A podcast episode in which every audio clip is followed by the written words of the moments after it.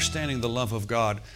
And I received the witness in my spirit when I was praying regarding this, understanding the love of God, that the Lord wanted me to share some things about this. So before we get into the Word of God, let's open up with a brief word of prayer. Father, we set ourselves in agreement this morning, and we thank you that you are faithful. You've given us your Word. You've given us your Spirit. And with those two things, we cannot lose. We have your Spirit. The same Spirit that raised Jesus from the dead dwells on the inside of us. And He is here today as the mighty teacher, the Holy Spirit. So I'm asking you right now, Father, I'm asking you, Lord, to open the eyes of our understanding today. Fill our hearts, fill our minds with revelation, just like you did in the first service, Lord. Fill our hearts with revelation today. In Jesus' name, amen. I receive. How about you? You know, it's funny, not really, but I'd say that just saying, it's interesting how that every time that I get up here to speak, I end up saying things I didn't prepare to speak, you know. But, you know, after 30-some years of doing this, you know, ministering to people, You practice yielding to the Holy Spirit. You know, it used to scare me spitless when I first started in the ministry, and I thought, what if I get off my notes? I mean, I was terrified about it. You know what I'm saying? I didn't understand back in the 80s, you know, like in 82, 83. I didn't understand how to yield, at least that I knew of. I didn't know how to really yield yet to the Holy Spirit. I heard about it. I heard people talk about it. I heard preachers talk about the need to do that. But you know, there's always a first time for everything. Amen? And when I first started, I just stuck to my notes. I never thought about getting off and saying something else. And the Lord slowly but surely began to teach, because I was not given to public speaking. Most of you know my testimony that I was not a public speaker. I was very uncomfortable with anything that had to do with the public, you know. And when God started talking to me about going to the ministry, I thought, oh my God, you got the wrong person here. And I couldn't get away from it, you know. And I felt like Jonah running from God. I mean, I was just terrified. You know, I wanted it, but I was terrified because I wasn't acclimated. I wasn't used to yielding to the Holy Spirit. But here's what I began to find out. You know, God will work right with you where you're at. And if you don't get it the first time, there's a second time, there's a third time. He'll continually work with you. And that's one thing about God. He just doesn't give up on you. People might give up on you, but let me tell you something. God never gives up on you. He doesn't quit, because He knows your potential in Him. Amen. And so I found myself little by little, as I would minister in little Bible studies and so forth, home groups, you know, that I'd be sharing right from my notes, and all of a sudden an example would pop in my head. And I was like, just instantly. And I was like, okay, I'll go with that, you know. And so I would get off my notes, and I'd come over here and I'd start sharing something that that I didn't premeditate. And I would share that, and then it would bless the people. And so I began to realize that's how the Holy Spirit will work with you. You know, you take the first step, and then He takes the next step. You know what I mean? You never get the whole picture at once. Isn't that right? You might get one scripture, but then you step out and you obey that, and then here comes the next thing, and then here comes the next thing. And it's just like praying in the Spirit, praying in other tongues. You know, you're trusting God for every syllable. And that's why you're stirring up your faith, because every time you speak, you're trusting Him. It's like, I speak, I trust, I speak, I trust, I trust. And then all of a sudden you're constantly getting the language of the Holy Spirit like that. And that's how faith operates, is it constantly. And let me tell you something, you're not going to wear God out with your faith. Amen? He's never going to say, you know, I'm tired of you using my faith. I'm tired of you coming to my throne. He loves it when you and I come before Him. He does. He loves it when we come before Him and we ask Him, looking unto Him to bring whatever it is that we need. Amen?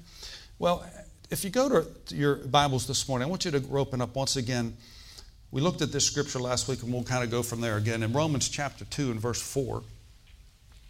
Now, I made mention of the fact last week in starting this that none of us here, how many of you here have ever been misunderstood by somebody? Anybody? Maybe your husband, your wife, your kids, you know, family, relatives, neighbors, you know, you've been misunderstood. Nobody likes to be misunderstood. See, God knows your heart, but other people might not know your heart. The Bible even says man looks on the outward appearance, but God looks on the heart. And God sometimes can use things that, from the natural that look foolishness to us. But He can use anybody. He can talk through anybody. The Bible even tells us that He spoke through a donkey one time to get a message to somebody, right?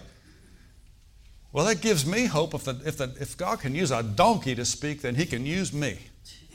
Amen. The Bible, the King James says, the Lord made the dumb ass to speak.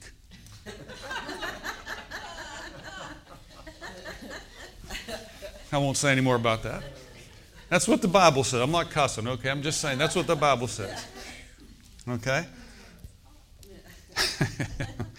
But in Romans chapter 2, verse 4, now God has been, and I said that to say this, that it's none of us like to be misunderstood. I have been misunderstood before, and I try my best to clarify, to over-clarify what my intentions are, what I'm doing, and so forth, so that people can understand.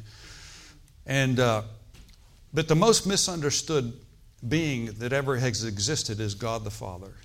He has been more misunderstood by people and by religion, by theologians that misrepresent Him, okay? But here's what we want to talk about again. I started this last week, and we're talking about understanding the love of God / the goodness of God. Now, in Romans chapter 2 and verse 4, we're going to look at this in two translations, the King James first. Paul says here by the Spirit, he says, or despisest thou the riches of His goodness, the forbearance of His longsuffering, not knowing that it is the goodness of God that leadeth thee to repentance. Okay? Notice it's the goodness of God. Say that. Goodness of God. It's the goodness of God that leads thee to repentance, or a 180, a turnaround. That's all repentance means. In other words, you were going south, now you want to go north. That's repent. You turn and go the opposite direction. Okay? Now, let's look at this in the NLT, the New Living Translation. Okay? And let's see, there we go.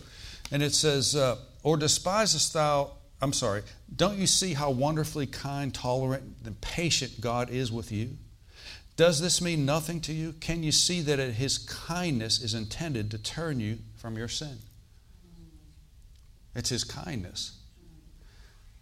I got to thinking about this scripture. If it's the goodness of God that leads people to repentance. Now, when people see the goodness of God, Jesus was a prime example of this, because when He came to show us what the Father was like. Philip said, Lord, show us the Father, and it will sufficeth us, or it will satisfy us.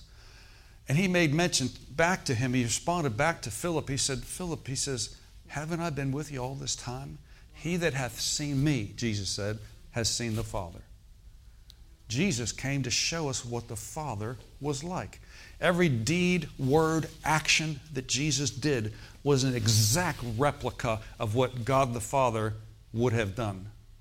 Because Jesus said, I only do what I see the Father do. I only speak what I hear Him say to me.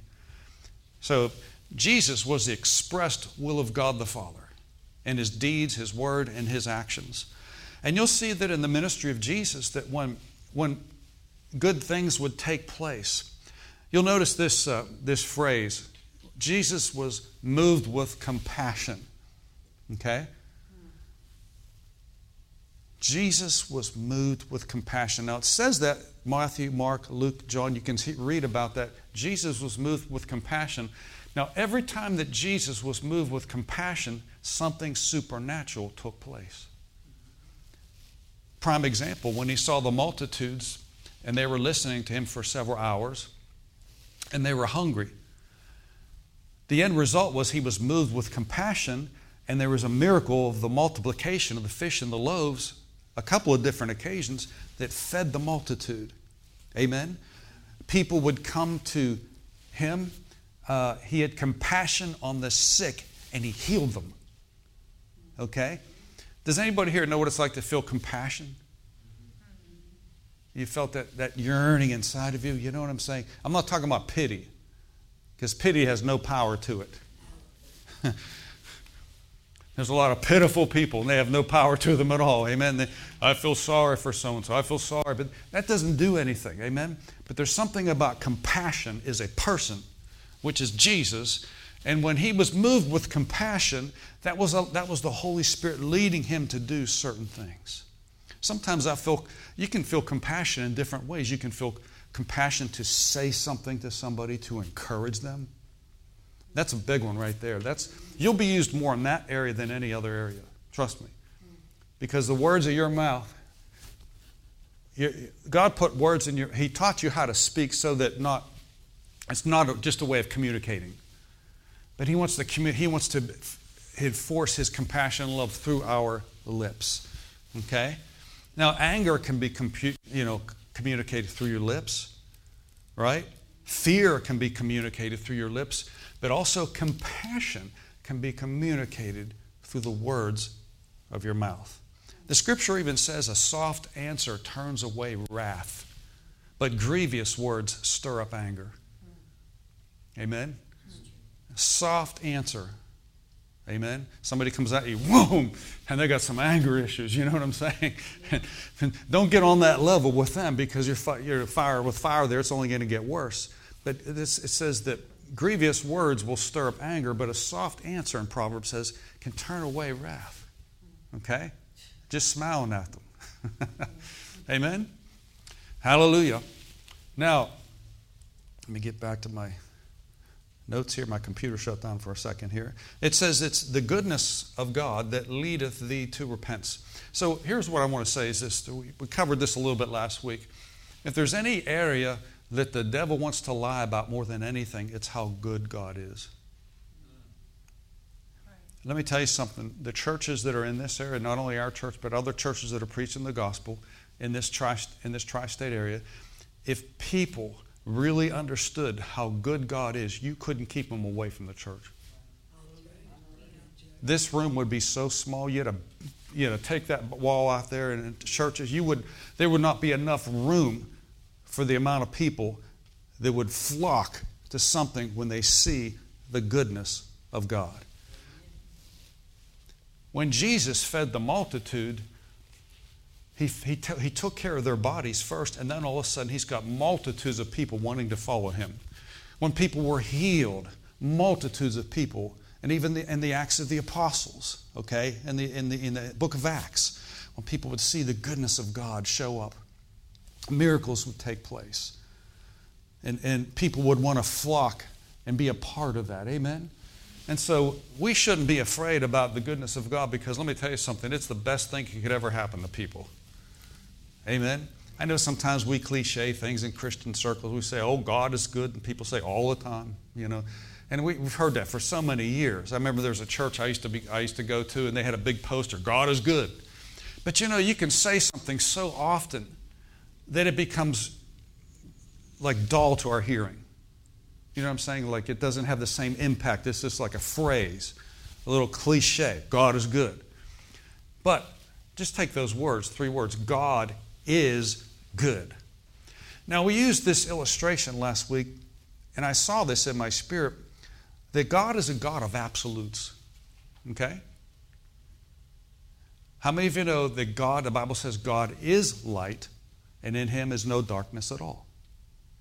There's no darkness in God. He's all light. Also, on that same note, God is all good. And there's no bad in Him. There's no evil in Him. He's all good.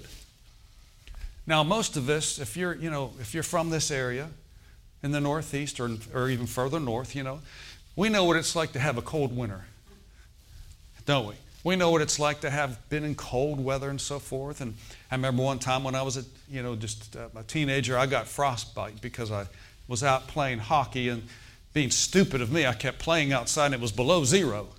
And both of my feet got frostbite. That was not a fun thing to deal with.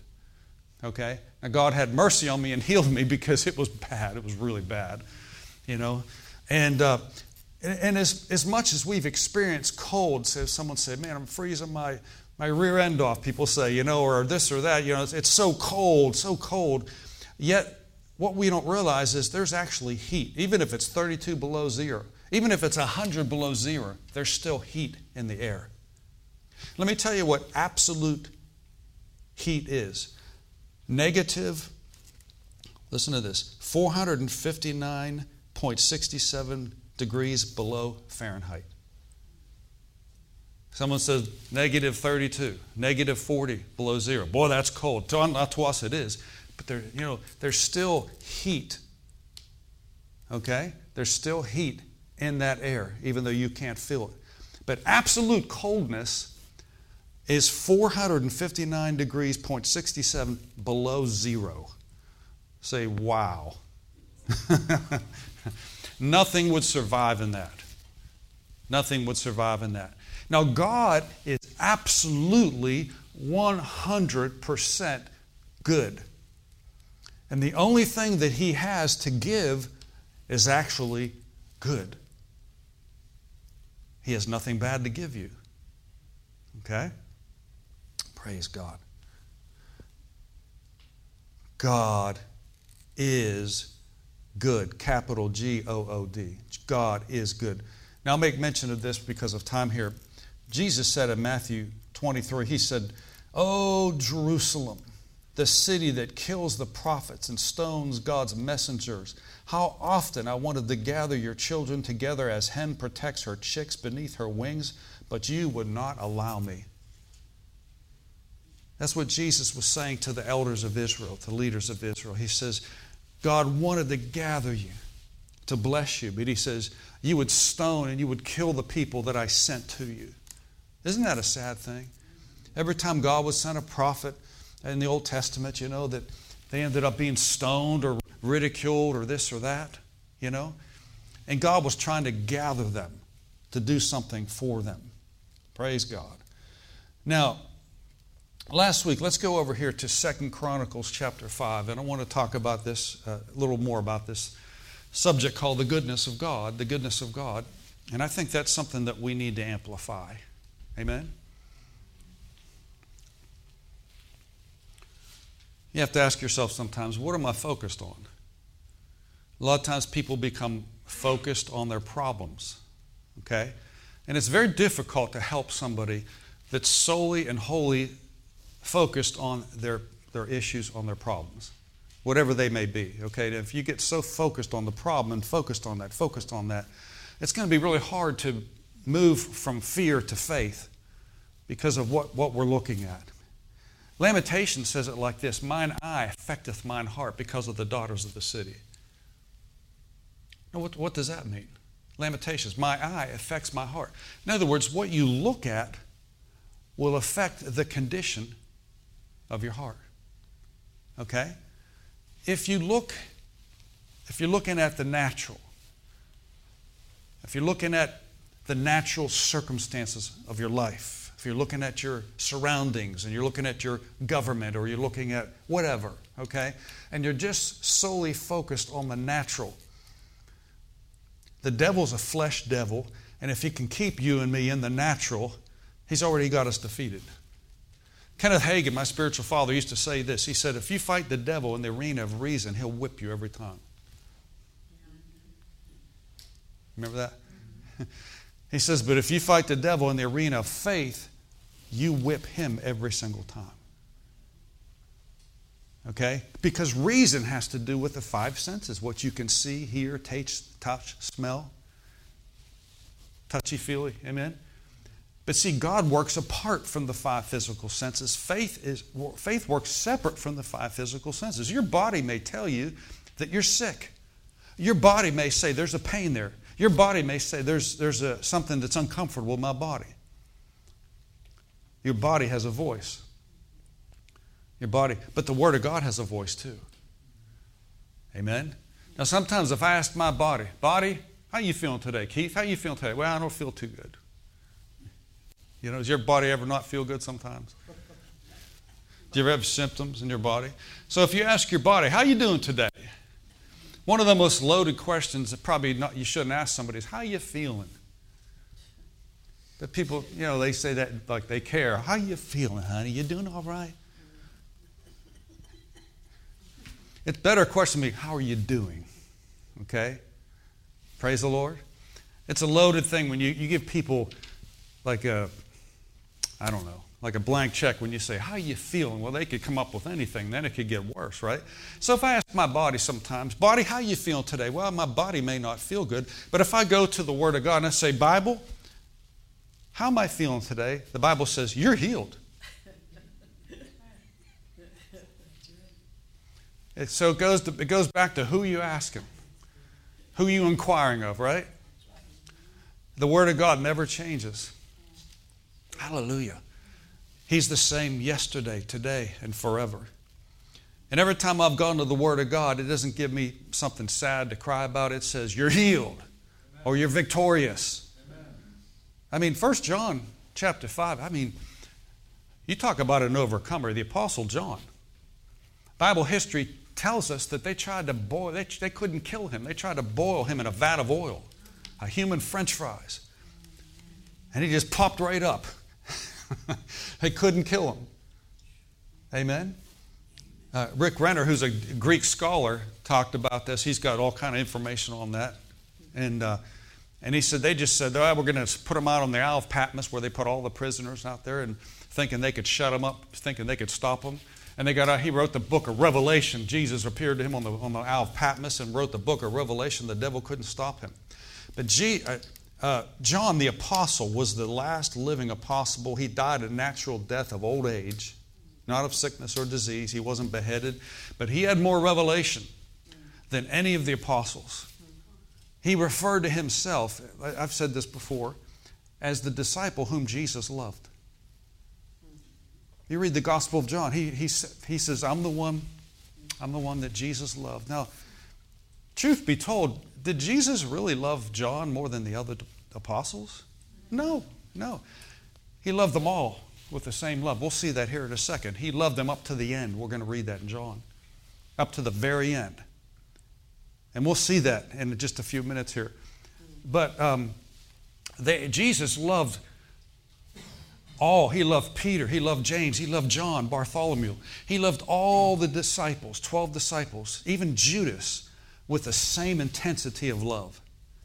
But only one of them had a real revelation of how much they were loved, and that was the Apostle John. He's called the Apostle of Love. People nickname him that for good reason. But John understood perfect love cast out fear. He's the one that coined that statement, right?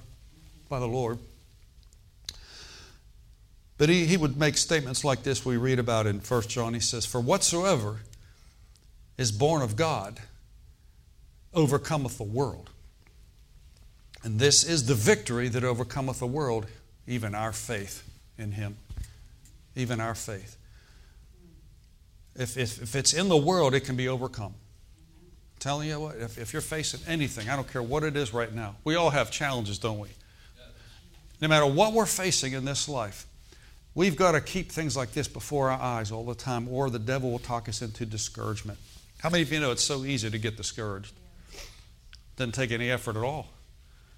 It's easy to just go, oh man, here we go again. You know, get into the rut of discouragement. But discouragement comes with a thought, first and foremost. It comes with a thought like you're not going to make it, you're not going to have enough, you don't have what it takes, this isn't going to be taken care of. Yeah, it might have happened for someone else down there, but it's not going to happen to you. And a feeling of hopelessness, okay? But here's the thing. If we go to God and we go to His Word, He never has any bad stuff to say to us. Never. He doesn't say, yeah, I know what you're going through. I feel bad for you. Wish I could do something for you. You'll never hear God say that. Amen. Now, there's one party you never want to go to. How many like parties? You know, the right kind of party, you know what I mean? I'm not talking booze and drugs and stuff, you know. I'm talking about a good, wonderful party. You don't need, I mean, when you're in God, you don't need that stuff anyway. You don't need drugs. You don't need booze to have a good time. There are people that think they can't have a good time unless they open a bottle and drink it. Are you kidding? What a deception. Huh? Amen? Our joy is in God. There's one party you never want to go to, and that's pity party. Feeling sorry for yourself. Listen, I know what it's like to have a pity party. I know what it's like to feel sorry for myself. But let me tell you something.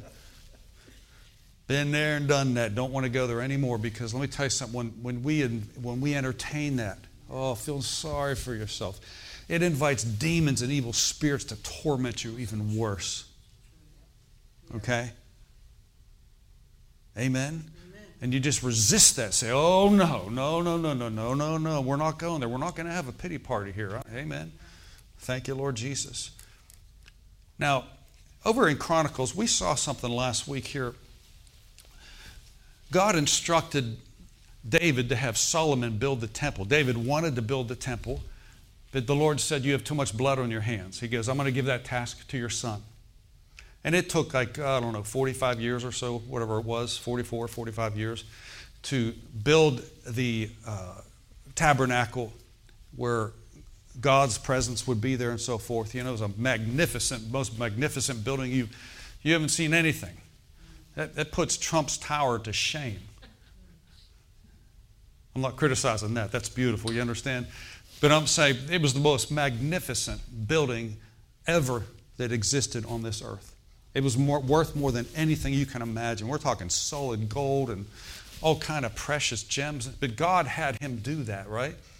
Now, after so many years of preparing this facility and this building at God's instructions as a habitation of God at that time in the Old Testament, we look here at 2 Chronicles chapter 5, verse 11.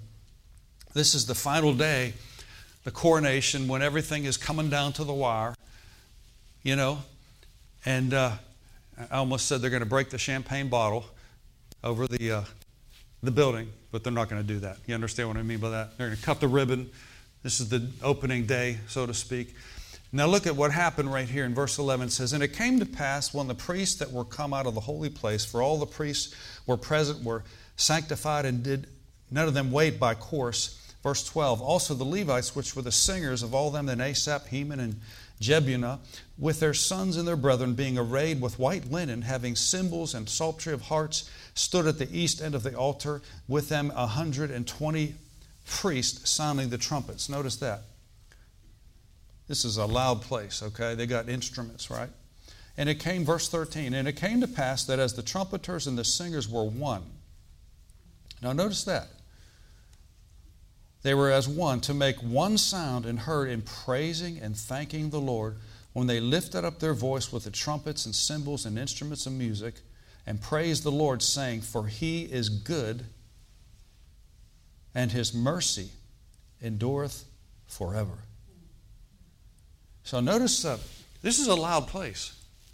This is what we would call a church service. This is a tabernacle, different, okay? But let's see, you know, in this service, they had instruments, they had trumpets, psaltery, and harps, and little instruments like drums, percussion instruments. So God's not against that. There are some denominations that think it's sacrilegious to have an instrument other than your voice in the church. There are religions today that there's no instruments, okay? Just your voice, you know what I'm saying? Well, why did God create all those things? I mean, read Psalm 150, you'll find out. Play skillfully before it on the loud instruments and cymbals and harps and all this kind of stuff. Hallelujah. But notice that they were doing it in one accord, in one place. And they said this, they lifted up their voice and they said this phrase. Here's what I want you to see. For He is good, and His mercy endures forever. All right, now notice what happened after that. After they did this, when they sang that phrase, that then the house was filled with a cloud, even the house of the Lord, so that the priest could not stand to minister by reason of the cloud, that's the glory cloud, for the glory of the Lord had filled the house of God. The glory of the Lord had filled the house of God. Very seldom, it's not impossible, it's difficult sometimes to get people in harmony and unity when it comes to worship. You know what I'm saying? It's not impossible. It certainly isn't impossible.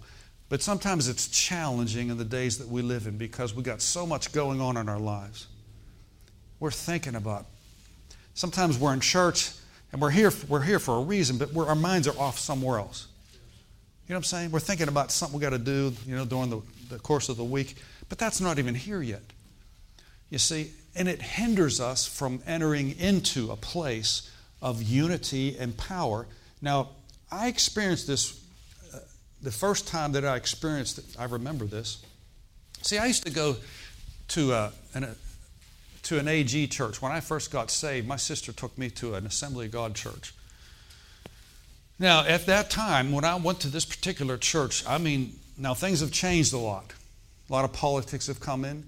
And back in the day, when I used to go to this particular church, when I was just a 17, 18-year-old teenager, this church believed in the power of God.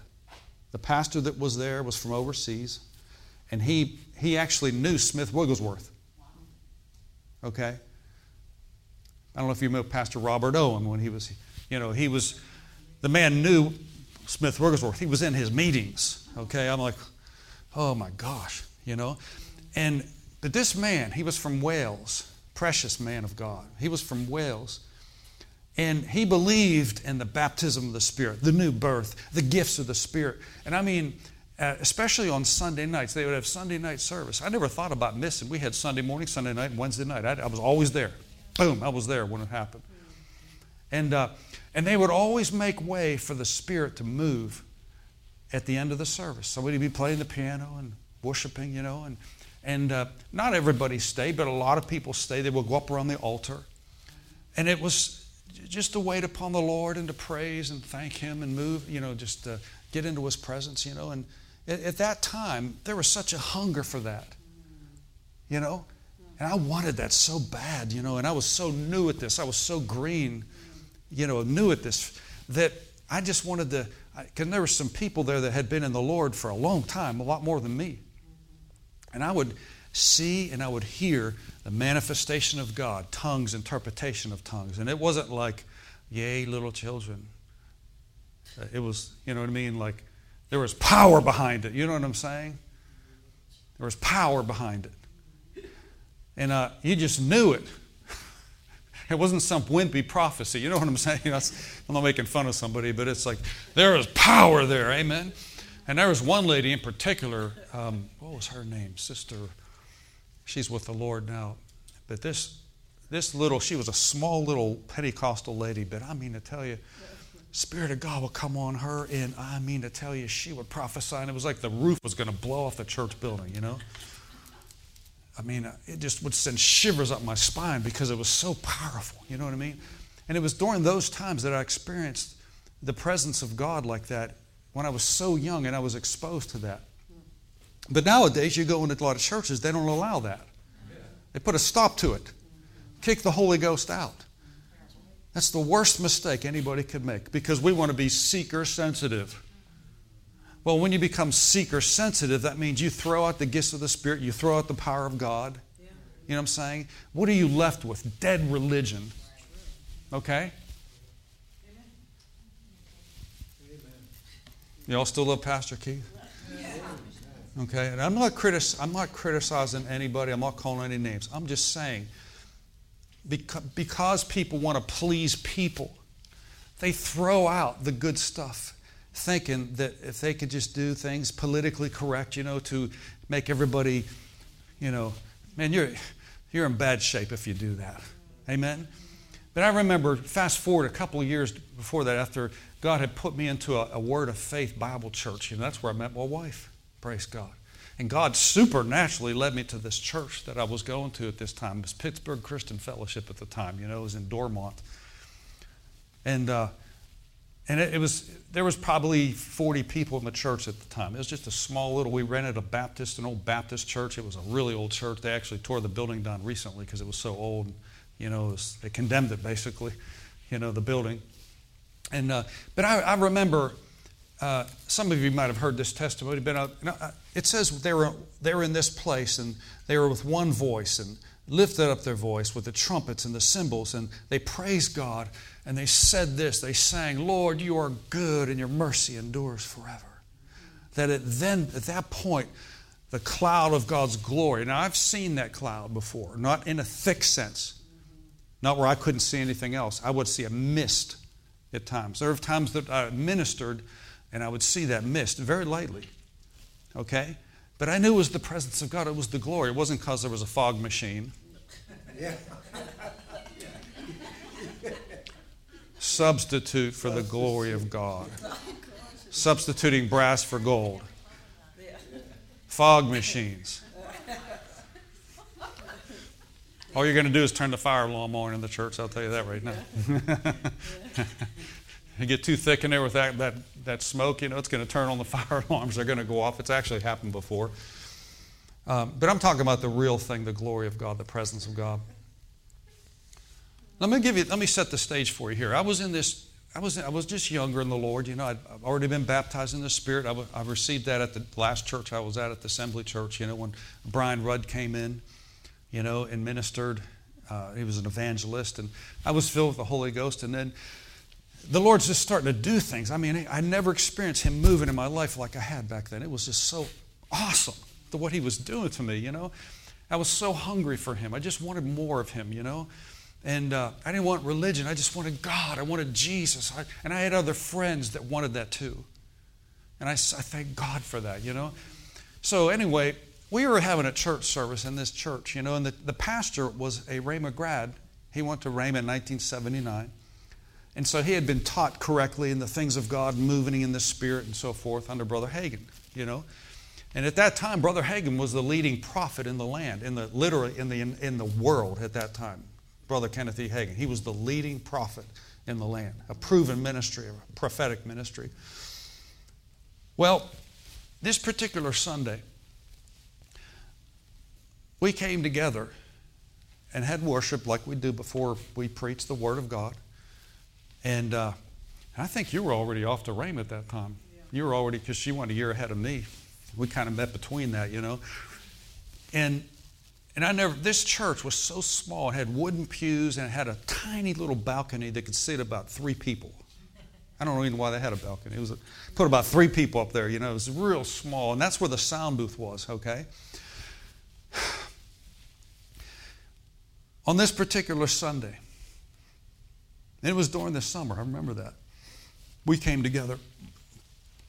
Now the instruments weren't exactly in tune, but we did the best that we could, And I played guitar, but I wasn't playing that service, okay, in that service bit, because we would take turns. I was in the chairs, right? I was in like the second or third row on the left, on the right side of the pulpit, if you're looking out. And as we began to praise, it was like everybody just all of a sudden, it was like a conductor. I've just seen that at the symphony, the conductor will come out there and he's got that long wand, and he's got that long hair and he shakes his hair back, Remember that? It was almost like an invisible conductor came out and everybody in that room was just like worship. A spirit of worship just came in that place. And we just started, I get goosebumps thinking about it right now. But we just started to worship. Now, I know more expected to happen to me than to be the next astronaut on Mars, what happened. As we're standing there, I'm just feeling God's presence. I'm feeling it, feel it physically, As we're standing there praising God in open worship, we're not talking singing to a song. We're just like, oh, Lord, we worship you, we praise you, hallelujah, singing in the Spirit, All of a sudden, out of the clear blue, I hear what sounded to me like a choir of about 500,000 people. Of voices, like crescendoing, like somebody turned the volume just up, Now, when I first heard that, I thought, now the sound guy, his name was Paul. Remember that? I thought he was messing with the sound up there. Because he had a little cantankerous side to him at times, And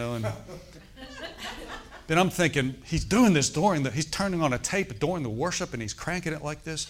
And I look back and he's up there like this with his hands up in the air, just lost in worship. So he's not like doing stuff. I literally at this moment I have goosebumps running up and down my body right now thinking about this. But I heard with these ears. The most magnificent choir of voices I have ever heard in my life. It was above and beyond anything that I've ever heard. Now, I didn't know what that was. I thought, now it didn't even compute to me that it might be angels. I mean, I'd never even thought of that before. The thought never entered my mind. And it only lasted maybe 15 seconds, 12 seconds like that. It was just, and then it just, but it was like, there was like a holy hush over that place. Now, I didn't say anything to anybody. But the very next Sunday, 7 days later, we came together, same time, have church service. All of a sudden, two or three people got up because the pastor there at that time, he was kind of free, and that was good. It was free in the spirit. And there would be testimonies that would come up. People would say stuff. God just did this to me. God did that to me. And those are good things to have sometimes. Amen? And so a guy would come up, a lady would come up, and these were older people. And they said, this time in the service last week, as we were worshiping, I heard the angels singing. Okay? Now, this is back when I was even afraid to get in front of one person to talk, because I was terrified of crowds, of getting in front of people and speaking. Okay, I just wouldn't do it. But it was like some invisible force grabbed me, and I ran up front. And I grabbed the microphone, and I testified too. That had to be God. And I said, I didn't know what that was. But now I know what that was, because I heard the same thing. Now, I don't know that everybody in the place, it didn't seem like everybody heard that. Only the spiritual ones, of course. But I'm just kidding. But I heard it. I heard it. Undeniable evidence that I heard angels singing. Now, through the years, there's been other churches that Rodney Howard Brown, for example, he was in. They have it on tape, actually. You can YouTube, you can hear it, and that's the exact same thing I heard. There's a point in the service where it's like, and there's a lot more people there, of course, but there's no doubt there wasn't human beings that were singing like this. If you look it up, and it's just the most holy thing you can imagine. Amen. Now, I wasn't even planning on saying that, but I believe the devil is a master at distractions.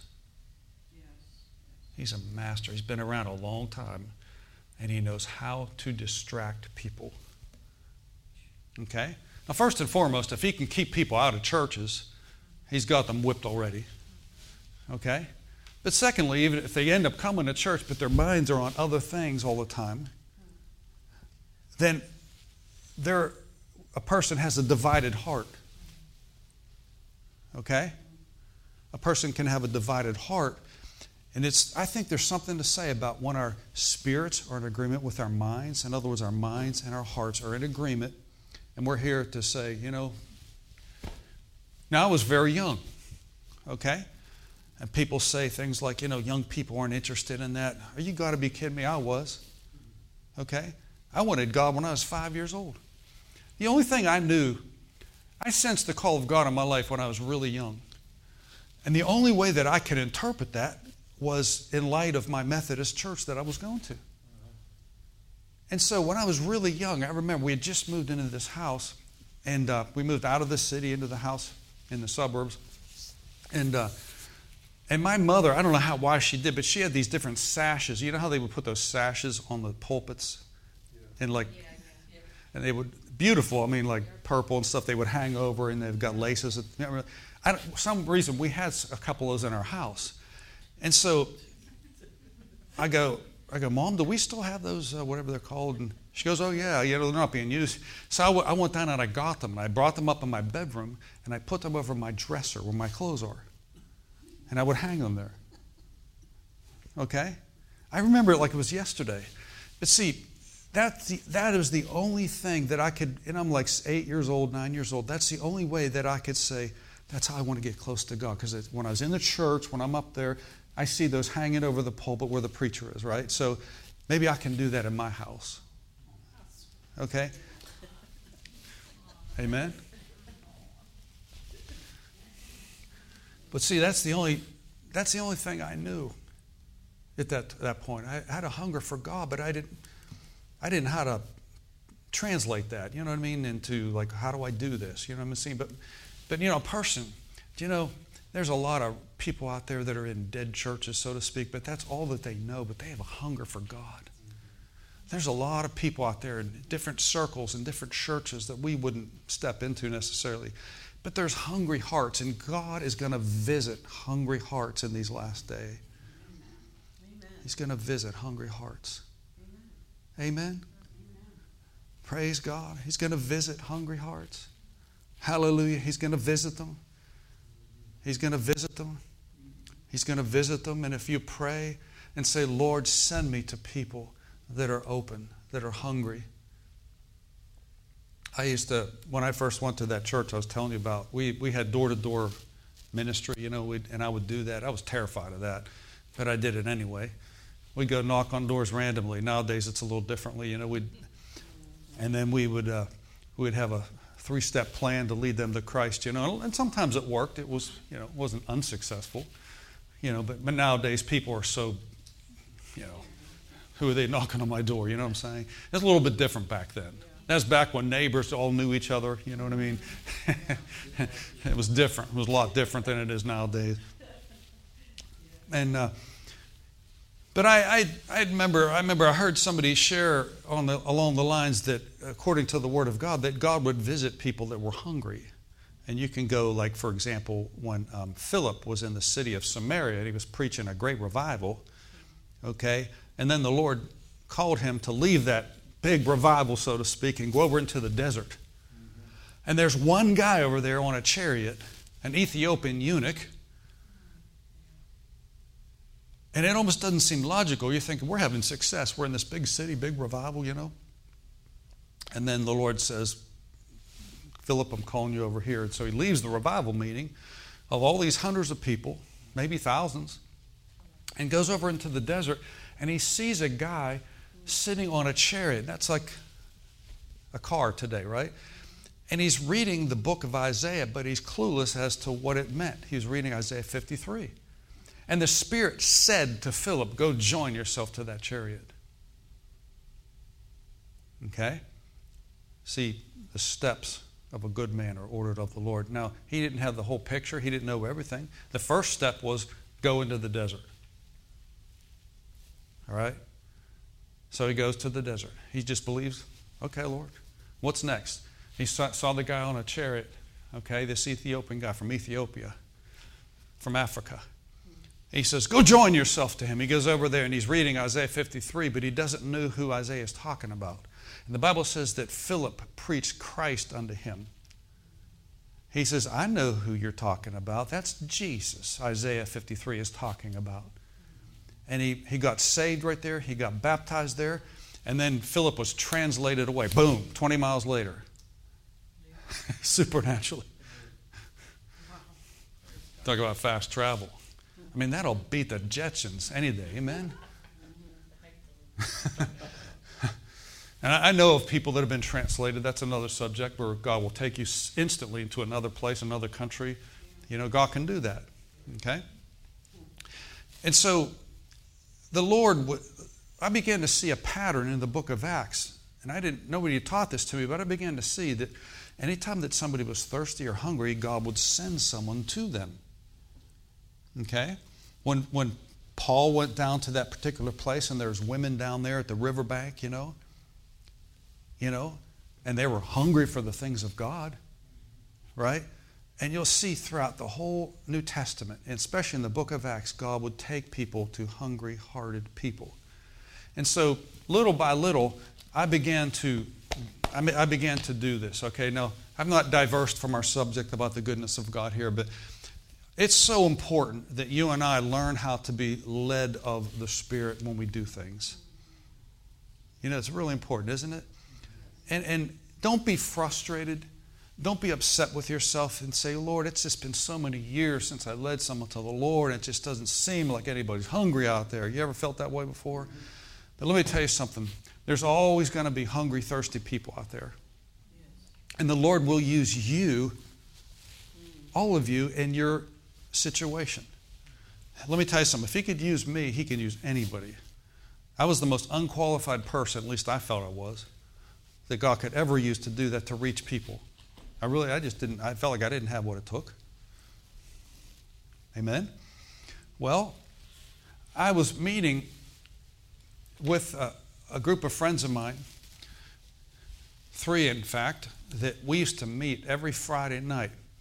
His name was Pete, his wife's name was Patty, and my friend named Jim. You knew all of them.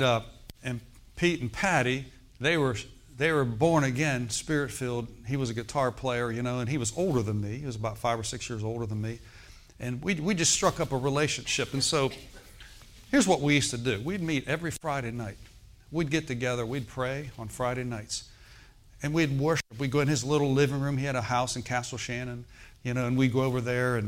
And he was a much better guitar player than I was. And, it was just beautiful. We would sing and worship just in his living room, And I remember he had a red, what are those setter, Irish, those setters dogs?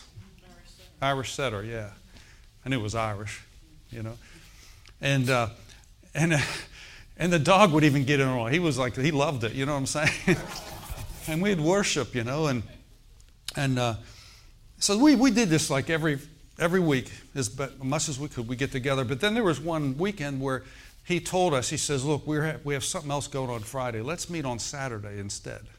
So he said, okay. And it was, normally we'd meet at night and we'd praise and pray and stuff like that, right? So this is an afternoon, like around lunchtime. So here we got together, myself, my friend Jim, and Pete and Patty, all right, this couple. And so we went to their house and we would do the same thing. We would just worship God, thank Him, praise Him. It was like an open-ended thing, right? And so we felt led, I don't know if it was one of us, but we felt led to pray because we had a heart to reach people. And we prayed. We said, Father, send us to hungry people. We're gathered in a circle. We're holding hands, right? There's no campfire. We're just holding hands. We're praying together. And we said, just like this, we said, Father, Dan talked about petitions this morning. Marvelous.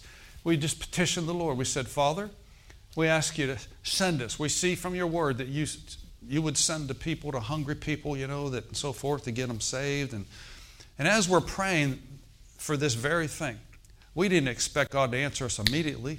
But all of a sudden, this is in the summer, His windows are wide open. As we're standing there praying together, just in agreement, Lord, send us to hungry people. We heard this commotion outside. Okay? We heard some noise. And so my friend, being his house, he stepped outside. And there's a woman in the front yard of his house. He's got big maple trees, 2 big maple trees that are, 80-foot tall, big, huge, matured maple trees, right? And she's all distressed and upset, and she's looking up into the tree. And I'm looking out the window and inside the house. I'm thinking, what's going on here? She's really, obviously, she was crying. She was upset. Long story short, she lived 2 doors down from him, and she had a pet parakeet. Okay, those real beautiful colored birds. There's a green and yellow bird. And for some reason, the bird got out. She would let them out inside of her house, but then it slipped out through the door or one of the windows and got loose. So she's thinking, oh, my God, I'm in a panic, because the bird's loose, my parakeet, right? Now, some people like dogs. Some people like pets or, whatever, different pets. But she liked her birds, right? And so the bird, this little parakeet, flew up into my friend's maple tree and just happened to be on the top branch. And that bird's up there singing away, free at last, thank God I'm free at last. I'm just kidding. But you could see it. It was the way you position yourself, you say, wow, that beautiful color, that bird up there, right? True story. And so my friend says, well, I'll tell you what. He goes, let me grab a little stepladder here and I'll see if I can ease my way up there, not quickly, and I'll see if I can get the bird. And sure enough, he got up there. My friend, it took him some time, but he got up there. We're all in the front yard. We just broke up our prayer meeting, right? We're not even thinking, right, what we had just prayed. And she's ecstatic. She is like beyond. It was like you just gave her $1 million. He came down with the bird in his hand, right?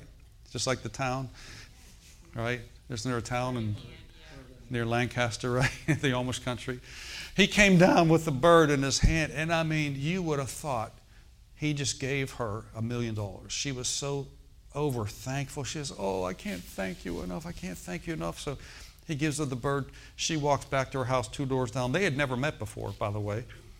And we go back into the house and said, well, that was really cool. And then all of a sudden it hit us all at once. We're like, wait a minute. We just asked the Lord to send us to hungry people, right? And he said, let's go down to her house. So we got, we just all marched over there, We knocked on the door. Now, she's already excited to see us because she had what had just happened, right? And we're like, basically, we said, ma'am, can we talk to you? We need to talk to you about something. She goes, sure, come on in, man. She wanted to give us the house, you know what I'm saying? And we walk in. And then we started to share the gospel of Jesus Christ with her. Now, here's the thing. We didn't know this. But the night before this happened, she took a whole bottle of pills. I'm not sure what kind of pills she was. She said, she goes, I'll be honest with you, I'm so depressed. My husband left me, and I'm all by myself, and I'm so depressed. She goes, I took a whole bottle of pills last night thinking I would die, because I was hurting so bad. And she goes, for some reason, I woke up the next morning, which is today, completely normal. It should have killed her. She was going to commit suicide, right? When we shared the gospel with her, she welcomed it like you wouldn't believe. It was like, I want this. And it was so easy. We prayed with her. We just held hands, in her living room there. She received Christ. She got born again right there in that house, right then and there. And there's coming a day we'll see that woman in heaven. Amen. I'll introduce her to you. Amen. And she got saved. Now, I'll close with this because that was how I kind of started with this. Okay? I wish I had time, but I just don't. But there's been many other occasions where I would pray the same type of prayer, right? Lord, send me to hungry people. I don't want to ever get my eyes off the lost. Yeah, we always want to keep, people are dying and going to hell. I mean, but we have the solution. You and I have the solution. We have what it takes. We have Jesus. Amen? Here's the thing. You don't have to beat the door down. You don't have to. Now, I've seen people do that, and it just turns people off because whether they're hungry or not, I'm going to bust that door down and try to get the gospel, shove it down their throats, and I'll tell you, it just turns people off. You know what I mean? They're not ready. But do you think God knows that there's, like in this hotel, there's probably some people up there, right? Do you think there's probably 1 or 2 people that know, that want, they're hungry? Probably. Okay? Now, we can just pray a simple little prayer and say, no, Lord, this is wonderful because I had no intention on even sharing this today. That's the way the Lord led me to speak this morning, okay? I got a lot of other good things that we didn't get to today. But do you think God knows who's hungry and thirsty? Do you all believe that? Okay. And let me tell you, God will use every one of you in this building. You don't have to have a theological degree. You don't have to have gone to Bible school. All you need to know is I was blind, but now I see.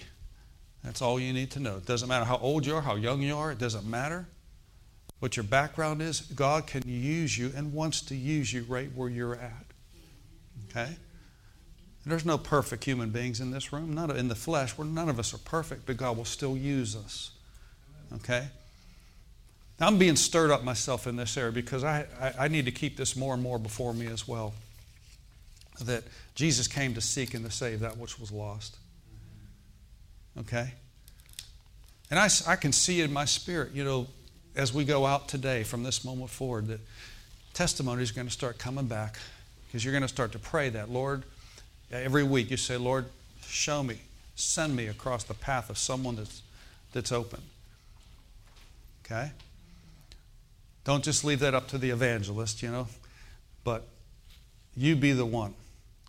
You be the man. You be the woman. The instrument that God will use to bring someone to Jesus. And the good thing is when the Lord leads you, it takes the struggle out of it.